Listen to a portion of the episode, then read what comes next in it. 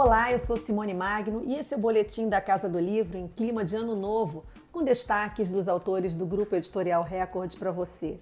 E começamos a celebrar 2022, ano em que a Record vai completar 80 anos com muitas novidades, e uma delas é justamente a Semana de Arte Moderna, que faz 100 anos em fevereiro.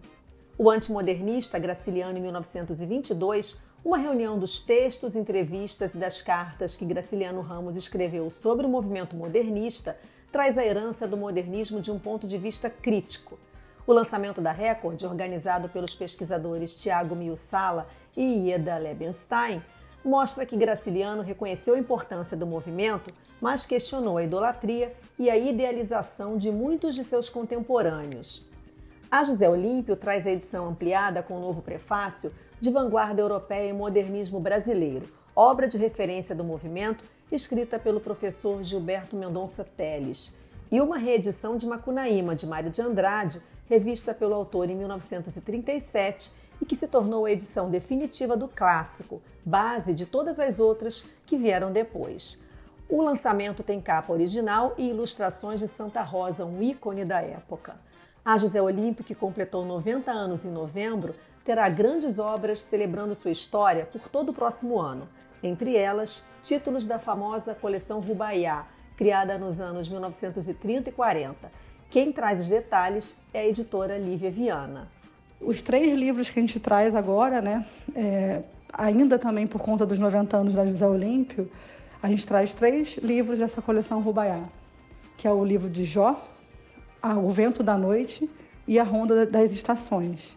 A gente escolhe esses três livros porque aqui a gente tem O Vento da Noite, que é de Emily Brontë, ocidental, e os outros dois livros são de autores clássicos orientais. O que há em comum entre esses três é que os três livros são traduzidos por Lúcio Cardoso, que além de um dos maiores autores brasileiros, é também um dos maiores tradutores brasileiros.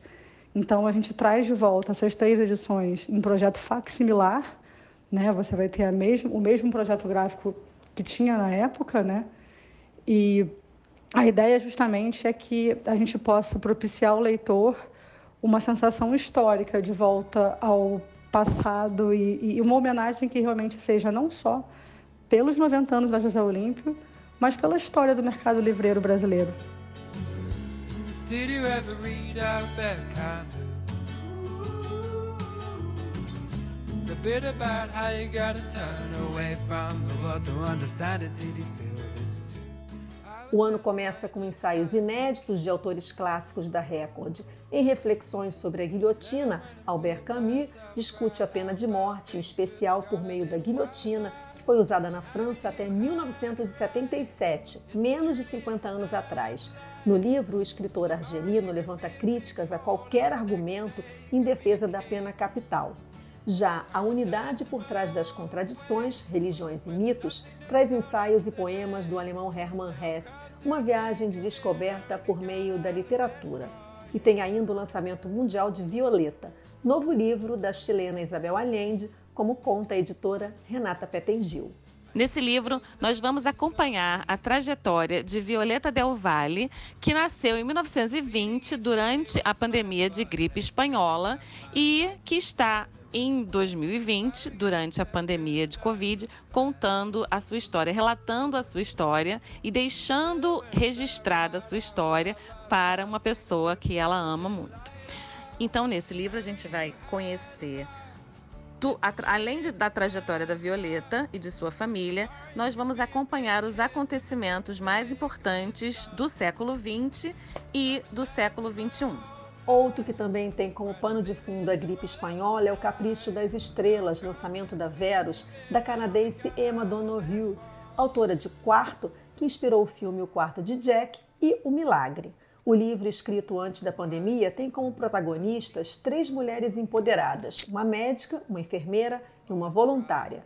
E a best-seller tem como destaque o livro do neto de Nelson Mandela, Daba Mandela, escrito depois que o avô deixou a prisão.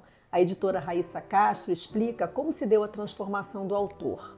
Enquanto a gente vê essa transformação do menino né, de cinco anos sendo acolhido pelo avô na casa, a gente vai sentindo também as transformações que vão acontecendo dentro da África do Sul.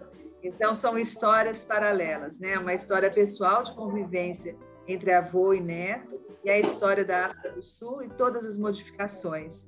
E novos autores chegam ao grupo editorial Record. Um deles é Gessé Souza. Outro é a escritora e psicanalista Beth Milan, eleita no começo de dezembro para a cadeira 4 da Academia Paulista de Letras. Autora de romances, ensaios, crônicas e peças de teatro, ela vai lançar em março pela Record seu novo romance, Heresia. Vai ter muita novidade o ano inteiro e você vai conferir aqui no podcast. Esse é o boletim da Casa do Livro com as novidades do Grupo Editorial Record para você. Lembrando que no nosso canal do YouTube você conta ainda com grandes entrevistas e conteúdo especial. E dá uma olhada no nosso blog, no site record.com.br. Um feliz ano novo com muitos livros, muitas leituras, muitos autores bacanas para você. E a gente se encontra novamente em 2022, na próxima semana.